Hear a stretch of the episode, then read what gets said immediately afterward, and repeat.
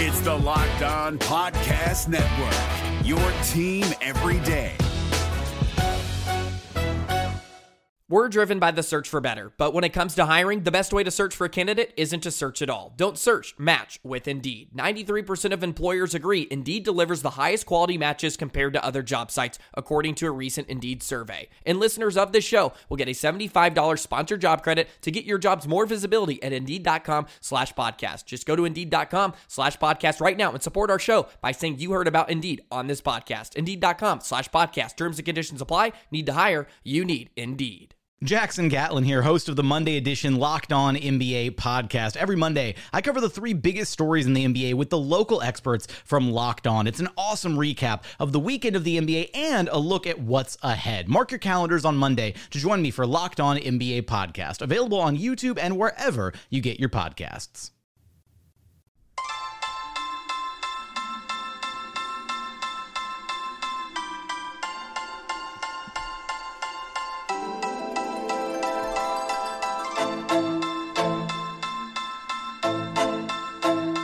You are Locked On Magic, your daily podcast on the Orlando Magic, part of the Locked On Podcast Network. Your team every day. And you are indeed locked on magic. Today is April 24th, 2020. My name is Philip Rossman-Reich. I'm the expert and site editor over at OrlandoMagicDaily.com. Of course, follow me on Twitter at PhilipRR underscore OMD. On today's episode of Locked On Magic, we're going to talk about the good things that happened this season. It feels like there's a lot of negativity around the, the 2020 season, and, and, and some negativity and some criticism is certainly warranted for the way the Magic have played. But I want to take a step back and, and enjoy the good moments and the good things that we've experienced so far in the 2020 season. Hopefully, that we will see again coming soon. But before we do any of that, I do want to remind you all that you can check out all the great podcasts on the Locked On Podcast Network by searching you download podcasts for Locked On and the team you're looking for. Just like there's podcast covering the Orlando Magic with excruciating detail, a podcast covering every single team in the NBA with the same level of care and detail that you can only find from a local expert who knows their team best. What the lowdown on, say, the Toronto Raptors or Boston Celtics teams that we talked about this week as we did a quasi playoff preview. You can check out Locked On Raptors or Locked On Celtics. Plus, there's Locked On Bucks. You, you know, since the Magic are actually technically supposed to play them, or Locked On Nets if you want to hear what's going on with the Brooklyn Nets. The point is, no matter which team that is in the NBA, there's a locked on podcast covering that team with local expert who covering that team with this, with such intensity and detail that you could only find from someone who knows that team really, really well. Plus, the NFL draft started on Thursday. You can follow all the NFL teams as well on the Locked On Podcast Network, whether it's Locked On Dolphins, Locked On Bengals, Locked On Bucs. No matter what it is, you can find an NFL podcast for you too. So whether it's the NBA, NFL, MLB, college, or NHL too, you can find a Locked On podcast for you. Just search for every download podcast for Locked On and the team you're looking for. The Locked On Podcast Network. It's your team every day. So this week, I, I wanted to spend the time looking at the playoffs because because this week was supposed to be playoff week. Um, you know, we should be prepping for a game three on Friday or Saturday or possibly even Thursday. We should be prepping for game four on Sunday, Monday, or Tuesday. We should be in the thick of what is the best time of the year, the thick of the whole point of the season. Yes, there, you know, there, there's a lot that would have gone into it, but for a team like the Magic that has been to the playoffs once and, and kind of uses that as a metric stick, even finishing seventh, the playoffs were ultimately where we were going to learn a lot about this team and a lot about where this team needs to go next. Nikola Vucevic certainly had had to have some mind on redemption. There had to be a, a, a, lot of players on that Magic team who wanted to prove that last year was just they're dipping their toe in the water. And that this year they could compete maybe a little bit more. Now, as, as I kind of said in, in those two podcasts with, with uh, Locked On Celtics and Locked On Raptors, a win in the series would have been a tall order. Winning more, multiple games in a series would have been a tall order. The, the Celtics, the Raptors are very, very good teams, and the Magic certainly have some fatal flaws that, you know, maybe we don't need the playoffs to fully address. On that sense, then it it, it feels like, you know, maybe it's because the, the the the negative people are the loudest people online. It feels like a lot of the people I talk talk to and talk with online come out of the season fairly negative. Um, there's you know a camp that believes the playoffs are not worth it and that Magic should go into the lottery. There's a camp that certainly believes the Magic need to move on from you know the Nikola Vucevic's and Evan Fournier's of the world and, and start shifting to uh, a younger group. You know, there's there's there's a lot of different camps. It feels like, and yes, all those have validity. I'm not here to dispute that feeling. In fact, I would argue that yes, the Magic have been a disappointment in 2020. That we expected Orlando to take a step forward, to maybe compete for the sixth seed, to maybe be in a series where they would have a legitimate chance of winning. And the fact of the matter is, Orlando is very likely, if we were to get to an 82 game season, very likely to finish with fewer wins than they did last year, even if by one or two. I mean, uh, NBA 2K had them finishing 40 and 42, and, and that seems fairly possible. I, I would peg them at 38, 39. Magic are going to finish with fewer wins than they did last year. Stay virtually in the same spot that they were in last year, and, and a frankly worse Eastern Conference. And and really not show tangible signs of growth. In that sense, yes, this season has been a disappointment. I'm not going to hide from that. The season did not kind of meet expectations. I mean, even even for me, I think I was more tempered in what I believe this team would do. I I, th- I felt like a seven seed or compete. I thought they would compete for the six seed and kind of fade at the end, finish seventh still, and probably finish with about the same same number of wins, maybe 41 to 43, 44, 45 wins. They're not going to hit that mark, and they're going to finish in seventh once again. So if there is skepticism, if there are questions heading into this offseason, you are absolutely correct. I'm, I'm not here to tell you that you are wrong. I would call this season disappointing. I would call this season frustrating, certainly because of the injuries. I would call this season a lot of those things. But I would not call it as a failure. I wouldn't call it a success either, but I wouldn't call it a failure. For me, this season, and yes, I know the Magic signed Nikola Vucevic and Terrence Ross both to four year contracts, but to me, this season was about confirming that last year wasn't a fluke. That this team can maintain at least some level of consistency to be a playoff team in the Eastern Conference. And I, you know, yes, the 30 and 35, yes, you know, the season's on hiatus. We don't know when it's going to be back, but I feel fairly confident that that part of the year, that part of the task list, so to speak, for the season, we can check off. The Magic fulfilled the bare minimum of what they needed to do this season. They're likely to make the playoffs, which was, you know, the, as I've said throughout the course of the season, the season is a failure if they miss the playoffs, just bar none. There, there, there, there can be no success. There can be no positive talk if the Magic miss the playoffs this year. And and I will ex- honestly, you know, depending on how the league decides to come back, if there's some play in tournament, I'll excuse it if they miss the playoffs because of a play in tournament because that that can be more randomness. I think that would be very bad. I, I I'm very much on record believing that whatever the NBA decides to do, they need to honor the first 65 games of the season, a straight single elimination play in tournament that does not advantage the Magic, who had a four and a half game lead for the final playoff spot with 17 games to go.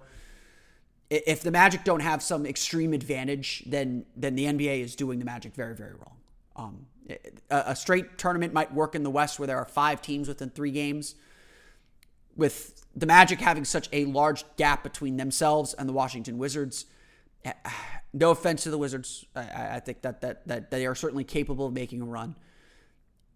I think the Magic deserve every advantage that that, that is reasonable to, to make the playoffs if, if that's the route the NBA decides to go. I, I don't think it will. I think the NBA is going to try and have like a, a quick five game or six, seven, eight game run up, and then we'll go straight into the playoffs from there. So for sure, I agree. The the so the Magic accomplish at least that baseline goal.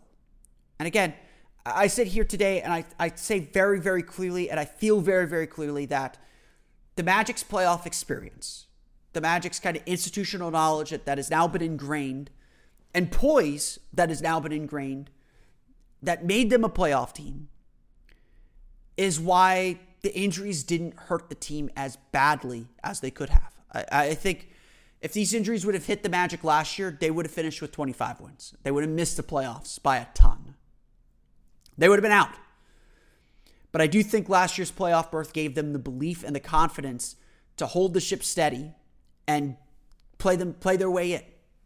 And yes, the Magic were about to hit the easiest part of their schedule. So I think there were a lot of wins coming up in March. I think the Magic were gonna we're gonna be one of the hotter teams in the league coming up in March because they, they again they were playing really really well after the All Star break anyway, and the schedule got super super light, especially with a lot of home games. So I, I think the Magic really missed out on some big opportunities, and and and I think they would have really changed at least some of the narrative about them.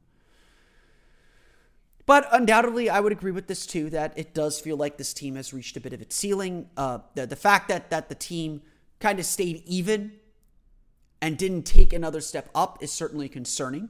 Uh, it's something that we all expected them to do. Uh, and so, again, I will say that yes, the season isn't what we wanted it to be. It's it's not an A season like last year was. It's not. It may not even be a B season. It may just be like a C plus season or B minus season.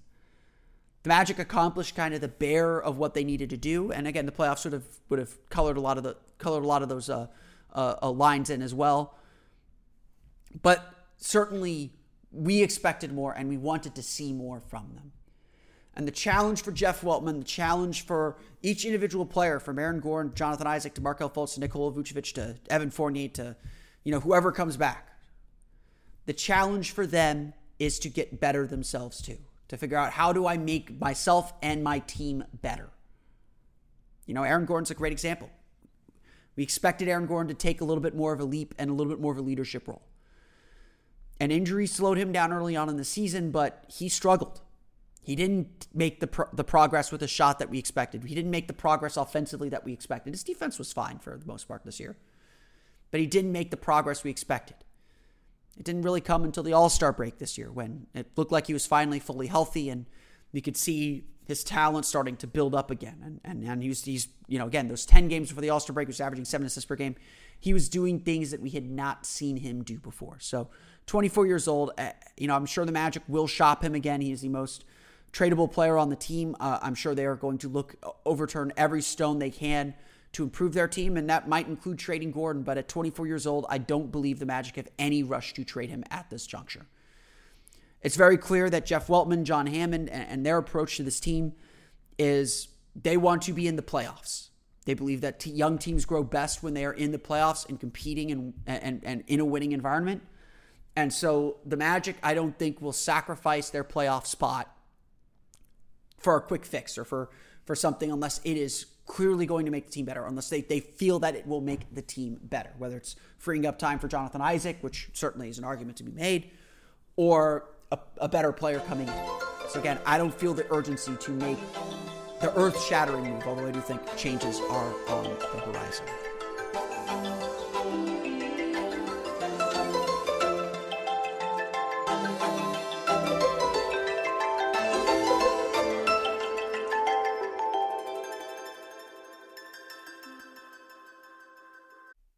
This is Jake from Locked On. Locked On has teamed up with State Farm to spotlight some of the greatest supporting players in NBA history. After beating the Heat led by LeBron James and Dwyane Wade in 2011, Dirk Nowitzki won an NBA title and proved himself to be one of the greatest basketball players of all time. But there was one player in the starting lineup for the last three games of the finals that helped support Dirk all the way to a championship, JJ Barea.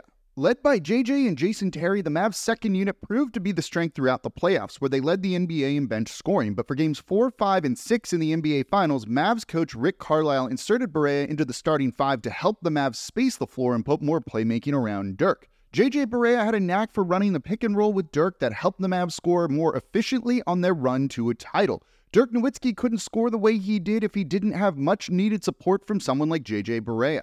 Sometimes you and I need that kind of support too. Think of State Farm like a pivotal team player. When you need help protecting the things that matter most, remember the jingle and just say, like a good neighbor, State Farm is there. So, with so much negative talk, because there is a lot of negative talk, and, and, and I feel like it is important to go back and look at what's been good this season. Because, yes, as, as, I, as I said for the last 10 minutes, the Magic didn't hit the record mark that we all wanted to see. Individual players didn't hit the marks, the growth marks that we want to see. And, I, and again, I, I, I know I say this ad nauseum. Progress is rarely linear. And, and, and something that I that I said, and, and it's an idea that I that, that popped into my head while I was talking to John Karalis on yesterday's episode of Locked On Magic.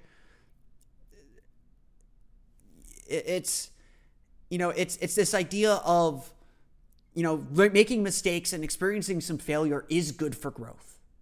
Um, especially you know especially with where the magic are at. Um, it isn't easy to get back to the playoffs. So defending your you know it's sort of that that's that line winning a championship is the easy part. It's defending a championship that's tough. And yes we're not talking about championships but making the playoffs was the easy thing. It, it just took you know a, a, a month of fantastic play and some momentum to get in it's staying in the playoffs. It's it's staying ready for an 82 game season at that level that's difficult. And that's something the Magic had to learn this year.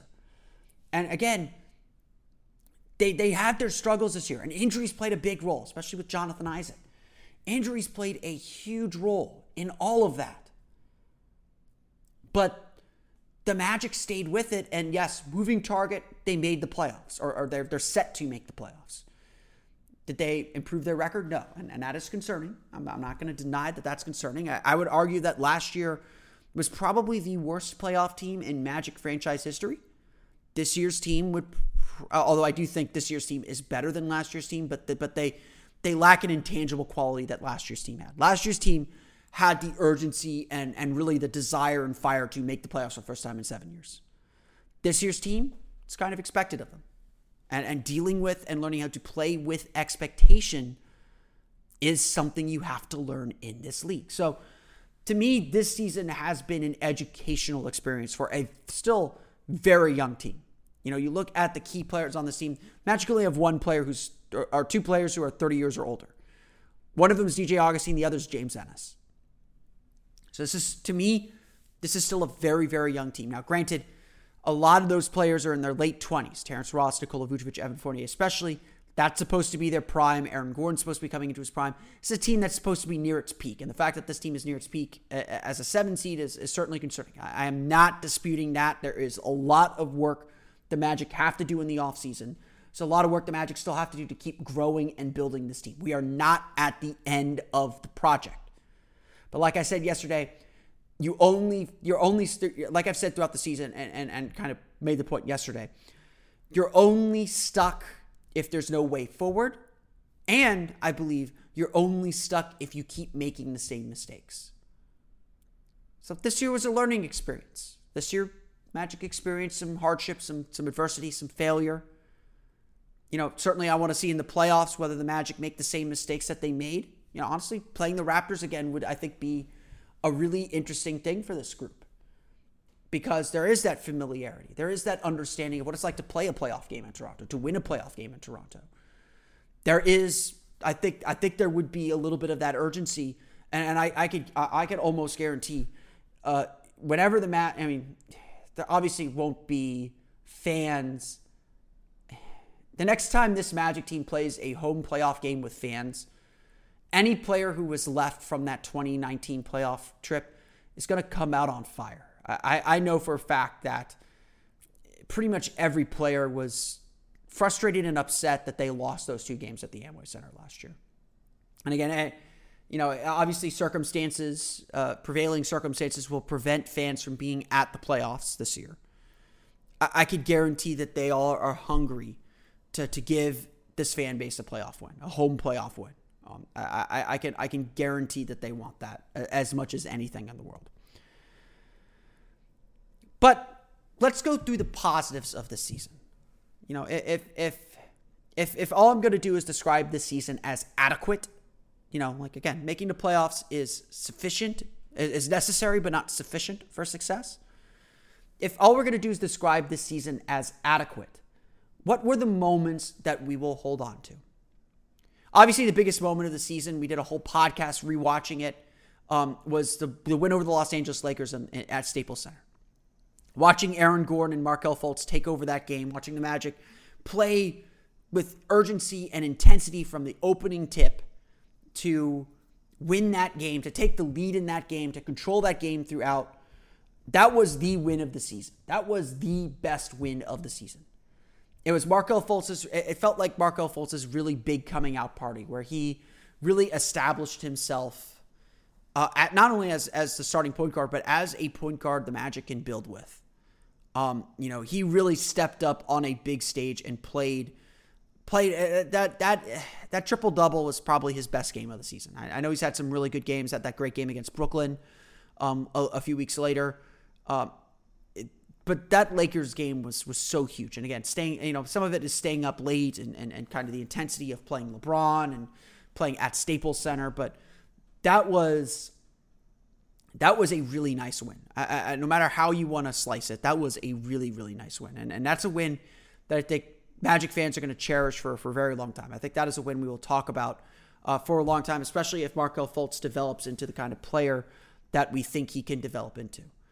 Um, we've seen a lot of moments from Markelle Fultz throughout the year. Uh, you know, I think if there's one, if there's if there is a positive that comes out of the season, it's seeing Markelle Fultz reestablish himself in this league. It's seeing him become not first overall pick Markelle Fultz because I don't know if he'll ever get back to that level, but become solid starter Markelle Fultz, and possibly a lot more. I mean, I think the thing we're most excited about is seeing him get some skill work in and, and be able to spend a, an entirely healthy summer. You know, again, it won't be a full healthy summer because uh, who knows when the league is going to start back up whenever the offseason begins. But we will get to see, I think we will get to see Markelle Fultz really ex- expand his skills. It's essentially the end of his rookie year.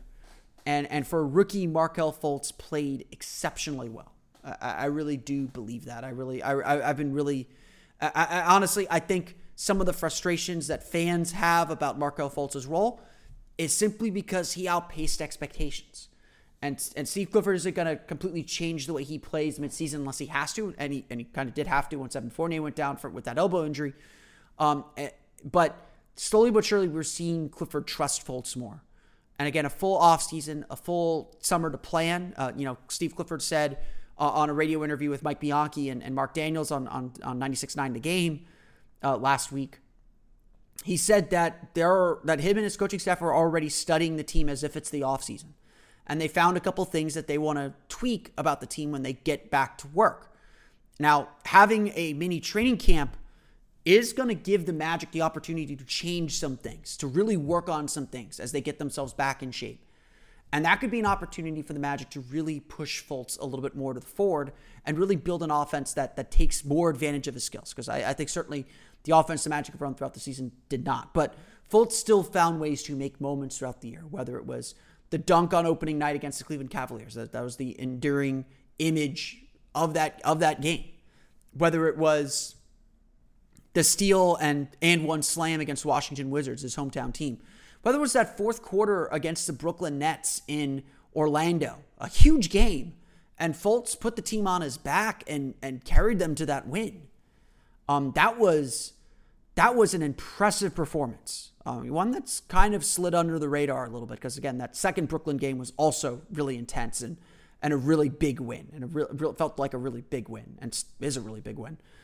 Uh, but Markelle Fultz had some really strong moments throughout the year. Obviously, we can't talk about big moments of the year without talking about Aaron Gordon. Um, the dunk contest is is going to be it's going to be a dunk contest we talk about for years to come, just like the 2016 dunk contest was. Um, Gordon is going to go down as the best dunker never to win the dunk contest, at least in the NBA dunk contest era. All, all respect to, to Dr. J. Um, Gordon put on a show and and kind of became the people's champion again. Um, there, there are shirts too that say that he is the people's champ. Um, it was it was an incredible athletic performance. I, I, know I was skeptical about Gordon performing because he was coming off all those injuries. I wanted him to be cautious, but he he went for it. He showed that he that he was healthy, b he showed exactly what he could do. And and of course, we all believe that he deserved the trophy. Um, if if anything, they should have split the trophy. Uh, you know, I. I I'm not huge into the Dwyane Wade conspiracy theory stuff because if, if you're going to have the judges kind of fix the the scoring so that they end up even. Why would you depend on Dwyane Wade to give to give a, a, a 10 to Aaron Gordon? I think that should have been planned out better, but I'm not a conspiracy theorist on that front. I, I think Gordon won the dunk contest. That's I, honestly, honestly, I think the dunk contest is more about is less about the trophy, although these guys care about that, and more about the dunk you're talking about after the dunk contest ends. You know, the sticker dunk is what we talk about from that dunk contest in Las Vegas. The Superman dunks what we talk about from New Orleans. The the the sit down dunk over stuff is what we talk about in 2016. The you know so dunking over Tacko Fall, the win the one handed the one handed 360 off the side of the backboard. That's those are the dunks we talk about from that dunk from those dunk contests and that's why Aaron Gordon to me is the winner. But Gordon, you know, despite the struggles that he had this year, despite not taking maybe the leap to play in the Sunday game that we all thought he would play, he would he might he might play in. Gordon had some really memorable moments. He was starting to, again to build momentum, especially after the All Star break. Um, that game against Brooklyn that I mentioned, where Gordon I think scored scored or assisted on the Magic's final seven points. I think he had 17 in the fourth quarter.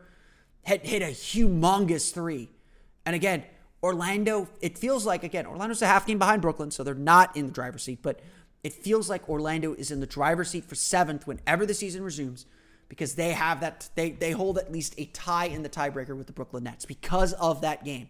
Because Orlando came back from 17 down thanks to Terrence Ross, thanks to Aaron Gordon, and won that game. That was a gutsy playoff win by the Orlando Magic. And, and again, that was a, an all time win. And, and it would be a win that we would be talking about a lot if the season were kind of coming to a close the way that we expected it to. It's, it's kind of faded into memory a little bit, and, and frankly, um, you know, it was, it was one of the best games of the year. Aaron Gordon's triple double uh, a few weeks later against the Minnesota Timberwolves seemed to come out of nowhere too. All of a sudden, Aaron Gordon was one of the best passers on the team, averaging seven assists per game since the All Star break. Um, you know, I've, I've, I've gone back and looked at some of his passes, and yes, he has made some great passes. He is a really gifted passer uh, when guys are cutting to the basket. Um, but a lot of it is, you know, he's just making the right play. He's playing patient and under control. The Magic did are doing a lot better job getting him closer to the basket. Uh, they're using Vucevic more in the high post, which again is not something I like a ton of, but getting Gordon into paint and, and camping him in the lane is certainly a more effective way for him to play, and, and, and it's proving dividends. But to me, honestly, the most memorable stuff from this season uh, uh is going to be the kind of the stuff that that we missed in the second half of the season. And that's because of what Jonathan Isaac was becoming. Uh, I, I know I've said this on this podcast several times. Jonathan Isaac is the one guy on this Magic team that does anything at an elite level. Um, and obviously, in this league, you need guys playing at an elite level. You need guys who do things at the very top of their grouping. And the fact that Jonathan Isaac was leading the league in stocks, steals and blocks combined, was second in blocks. I think he was top 10 in steals. It's been a while since the NBA has seen a defensive player capable of doing those things. It has been a while since the NBA has seen someone who can impact the game defensively the way Isaac was. And, and frankly, Isaac was better than he was last year. His individual defense has gotten significantly better. Just ask Kristaps Porzingis when he nearly and when Isaac nearly had a five by five game. And I know like Charles Barkley had that rant about well, why is five by five so special? Well, when so, when so few players have done that, had five at least five of something in five statistical categories. So in Isaac's case, it was five points, five rebounds, five steals, five blocks, five assists. The fact that so few players have done that, and it's a very exclusive list, and the players who have done that are of the highest caliber of player, that is worth noting. It's it's a silly club. I agree. It's a random kind of assortment of numbers. But again, the club is so exclusive that it is worth noting. And Isaac was one steal short of joining that club. Or what was it? Yeah, one steal short of joining that club. And he had was putting together some some really impressive games. He was starting to play a lot more confidently, offensively, defensively. He was just a savant, and he's going to get a lot better. And, and the disappointing thing is that a random accident injury. Not, nothing related to any other injury that he's had in the past. Just a random injury cut his season short at about game 33. Um, that, that part is disappointing me. Honestly, when Isaac went down on January 1st, it really felt like the season was over. Not that the Magic wouldn't make the playoffs. I was so confident the Magic would make the playoffs. It felt like the season was over in that the biggest area of growth the Magic could make was with Jonathan Isaac just having him on the floor, having him playing, having him continue to grow and expand his game. Seeing that cut off so soon in the season to the point that he was not likely to return. And, and you know, I want to be optimistic that he will be back when the season resumes. I, I have the feeling the Magic will continue to take things very cautiously. But having that kind of taken away, honestly, it took away a lot of the juice from this season. Um, you know, again, we, we talk about the season being a disappointment. That is one way this season has been a disappointment.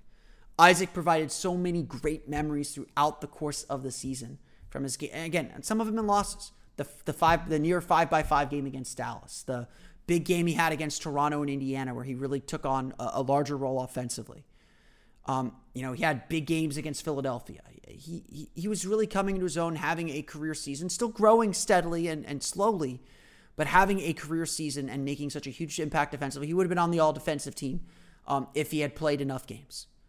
Um, and, and, seeing him go down is certainly one of the bigger stories of the season. And, and you know, as I said in the podcast with with Sean Woodley of Locked On Raptors and John Karalis of Locked On Celtics, I really do believe Jonathan Isaac's presence would make up a game in the playoffs.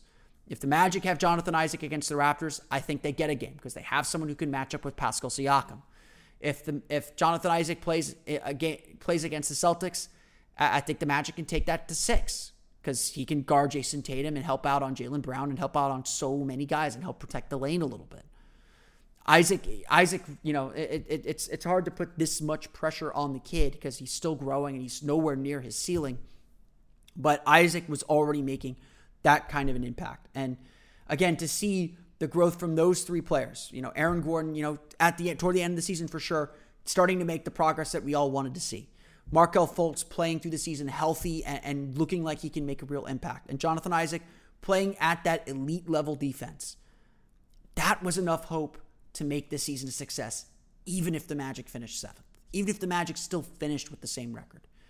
And the fact that, again, the fact that we won't get to see that play all the way out, the fact that, you know, Isaac won't get to play especially, that's the part that really makes the season disappointing. Because all three of those guys, and, and I would throw Mo Bamba in there too, who played exceptionally well, and Evan Fournier, who was having a career season, and Terrence Ross, who's starting to, to catch fire the Magic are really starting to find their edge and find their find their their rhythm again. And and they can be a very dangerous team when they're rolling. And and, and for the first time all season, right before this league went on hiatus, it looked like the Magic were finding it and, and getting ready to make the memories that that we expected them to make throughout the course of this season. So that's what I got. Those are those are my most memorable moments. I'd love to hear from you what your most memorable moments of the season are. You can tweet them at me at omagicdaily or at philiprr underscore OMD.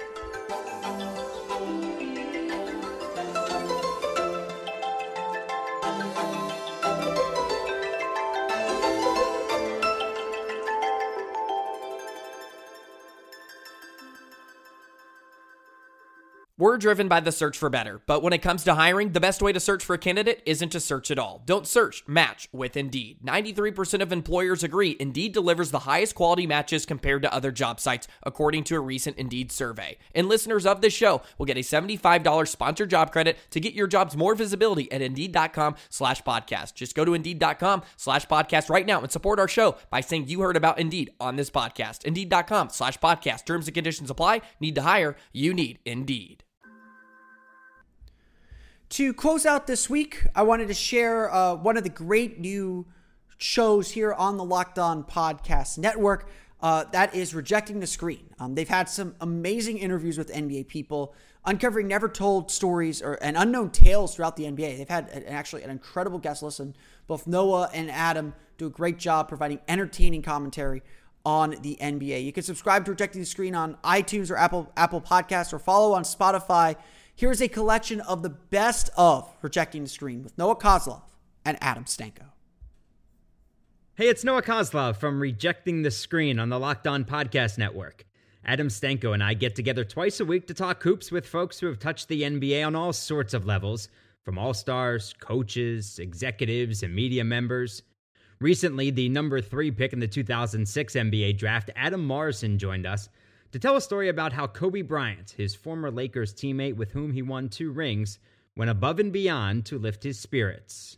It was a year after I was out, and so I wasn't playing, obviously, and I was really depressed, and I was basically a hermit in my own house, and I was didn't go out in the community at all. And you know, if you did, it was one of people asking you, why aren't you playing? And I was, you know, I'm 26 at the time or whatever I was, and you know, number three pick, and just really low point in my life. And I get a text from Robert Lora, the the Lakers security, and was Kobe's like one of his best friends. And he said, "Hey, what's your address? Uh, I got something in the mail for you." And I get the package, and it's um, an autographed jersey from Didier Drogba, um, who is my favorite player. I'm a Chelsea fan. You know, it's from Kobe, and game worn jersey. You know, signed Didier Drogba to Adam best wishes. And I always thought Kobe you know, made a phone call, which is would be fine. It's still cool as shit. It's unbelievable. The night he passed, I'm scrolling through, reading everything, and I'm emotional. And on Chelsea's, you know, Instagram page, it's him with Didier Drogba holding up a jersey, and it says "To Adam, best wishes." So he went up to my favorite player, wow. got it signed for me without me even asking, and sent it to me when he knew I was was low that's that's what Kobe Bryant was, man. He was just one of those dudes who understood his own aura. When four time All Star Shawn Marion hung out with us, not only did he tell us that he tried to recruit Kobe Bryant to the Suns the summer that the Suns ended up signing Steve Nash and Quentin Richardson, he also told us that his 2006 Suns team should have won the title. In the 2011 preseason, his Mavericks teammate Jason Terry was so confident they'd win it all, he got a tattoo of the trophy we was at Sean Stevenson house. We had a game in Orlando, and um, we went to his house and you know, a few a few of the team, and uh, we was over having bar eating and stuff. And then this tattoo guy came over there, and Jet guy a tattoo a uh, trophy on his on his bicep. I was like, damn, dude. I was like, for real? I was like, okay, okay. I'm loving it. I'm loving the, the, the confidence and the swag we have right now. So like, let alone don't nobody else know, don't nobody else in the world know we do we doing this and we doing this right now because everybody everybody in the league has aspirations. A lot of teams have aspirations to win championships, but it ain't but maybe a handful that actually actually can do it. You know what I'm saying? So we was one of those teams, and like we sitting there going through this process and looking at this, and uh, yeah, we was like, yeah. Did he tell you, "Hey, I'm gonna get a tattoo of the trophy"? Did you know as it was happening, or once he got it, he showed you? Hey, he's got a tattoo of the trophy. Well, it was called. It was all kind of one sequence. We he's like, we won the championship this year. I'm about to get a trophy right now. Okay. we were like, okay. That's what's up. I mean, you don't get no better than that. Come on now. You don't get no better no, than that. Does it? Does don't get no better than that. Kevin Willis never did win a ring, but he was an all star and was one of the most dominant rebounders of his era. He spent year 16 of his career with the Toronto Raptors when Tracy McGrady was in year two and Vince Carter was a rookie. As expected, he had some pretty good advice for those kids. They used to call me OG, old head, things like that. and I was, I think I was in my 15th year or somewhere up in there. And it was like, yeah, man. I used to tell him and T Mac, I say, T Mac, first of all, you need to, you need to stop falling asleep on the bench and practice. You, you got to stay awake. You, you, you keep falling asleep. I just tell him in advance, you guys rather hope that you get the 15 years because you you little snot nosed rookies, but you know they they were they were great great rookies, great talent. Speaking of vets and rookies, when Suns legend Eddie Johnson got traded to Seattle, Gary Payton was a rookie point guard, and since everyone loves a good one about GP running his mouth, Eddie delivered. And I remember one day at practice, I was there for about two weeks. And I remember he kept disrupting practice. And Gary's a smart guy. He had he had a right to talk in that regard because I got to know him. He really knows the game, obviously. The Hall of Famer. He's one of the greatest defenders ever. Now, but at the time he was a rookie. And rookies were not supposed to talk under my watch. Right. Because that's that's what it was for me. And I just couldn't get over the fact that this rookie kept talking. You know, and I let it go for two weeks. And I asked Nate McMillan, I said, is it a point in time, man, when you all like gonna say something to him? And Nate was like, man, you know, you know, Nate kind of shook it off. And I said, well, I'm gonna say something. And lo and behold, one practice, he's got the yapping, and you know, coaches going over stuff, and he yapping, he yapping. And I just finally said, Would you shut the F up? About 15 years later in Seattle, PJ Carlesimo was coaching the Sonics with rookie Kevin Durant. When PJ came on the show, he revealed how ahead of the curve his staff was when KD was on the floor. one good thing we really did with him was we exposed him to a lot of things in terms of we played him at two, we played him at three, we played him at four, we put him in pick and rolls, we encouraged him to shoot threes. It's his only bad three point percentage. If you look at his percentage year by year uh, in the NBA, it's far and away the lowest one. But again, uh, in those days, it was even a bigger jump from college three to NBA three. And Kevin didn't shoot a lot of threes uh, at Texas, and we we had him do that. And at times we were criticized, like, why are they playing this guy at guard? Why like why are they putting him in pick and rolls? You know, why are they letting him dribble the ball up the court? Because he could. Staying with coaches, Brendan Haywood won a title with the Mavs in 2011, and when he joined LeBron and the Cavs under David Blatt, it was obvious when a head coaching change was needed. We could see late in ball games if he had to draw up plays. We could see he was super nervous. His hands would be shaking. He'd have to give the clipboard to Larry Drew. Larry Drew would draw the plays up. And when you see that, you understand like this dude ain't ready. He's not ready for this. He's not ready for this, and it's not his fault because he he thought he was taking on a rebuilding project.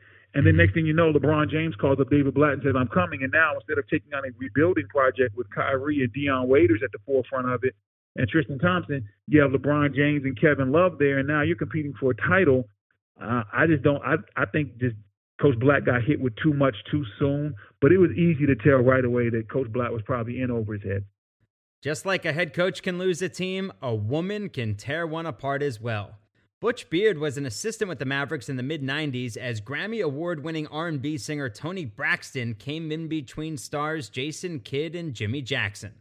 I mean, it was it, it ended up being Jason and Jimmy, all right, Jason Toni. Toni's not caring about either one of them, and then the team was taking sides.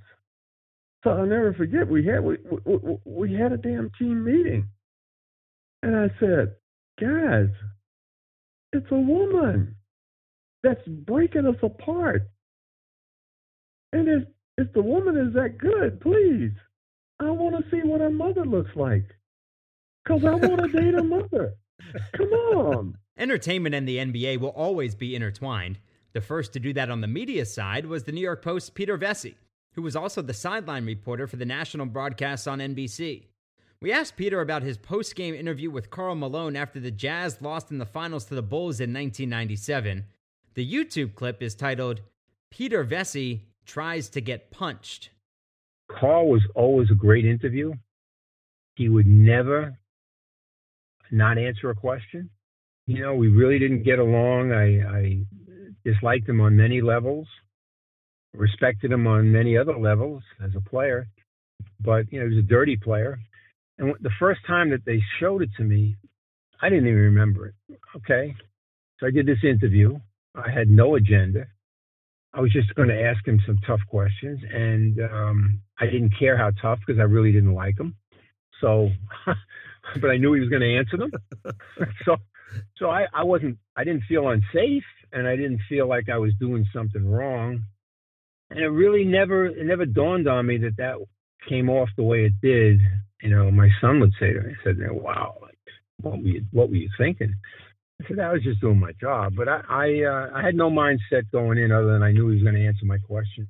In 1997, former head coach Hubie Brown was broadcasting for TNT, but five years later was hired by Jerry West mid-season to coach the Memphis Grizzlies.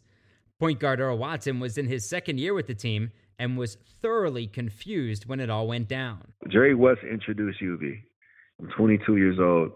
We're in Memphis, losing franchise first time in my life I ever been a part of anything that was losing. So it's all new to me. Just everything was like new to me. I never. Uh, it made me. It almost made me sick. He introduces Hubie Brown, and I'm thinking, I got to call Bob because we just hired the TNT guy. This is crazy.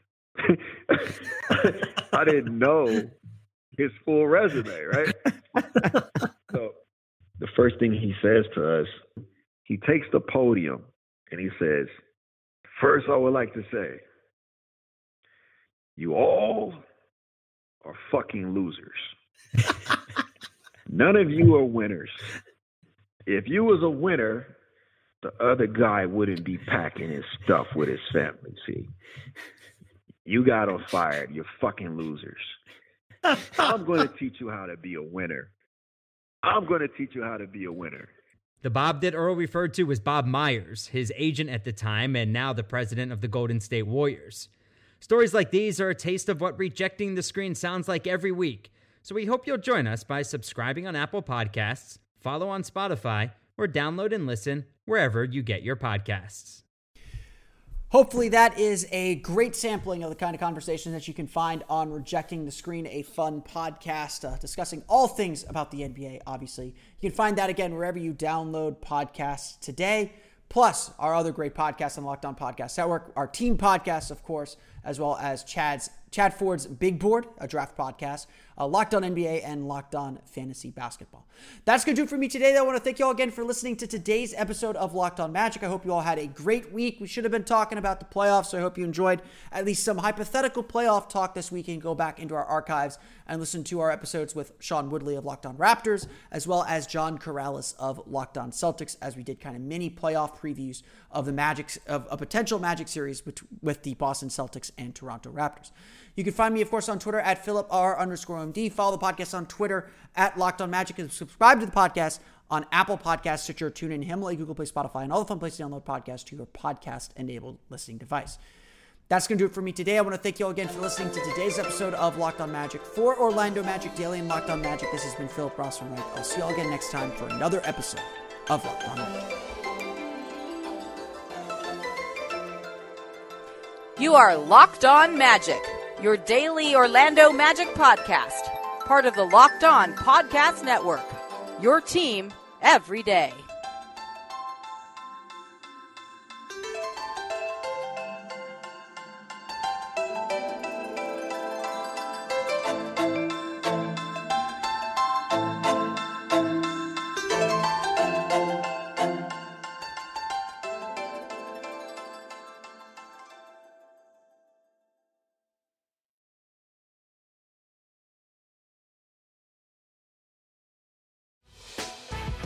Prime members, you can listen to this locked on podcast ad free on Amazon Music. Download the Amazon Music app today.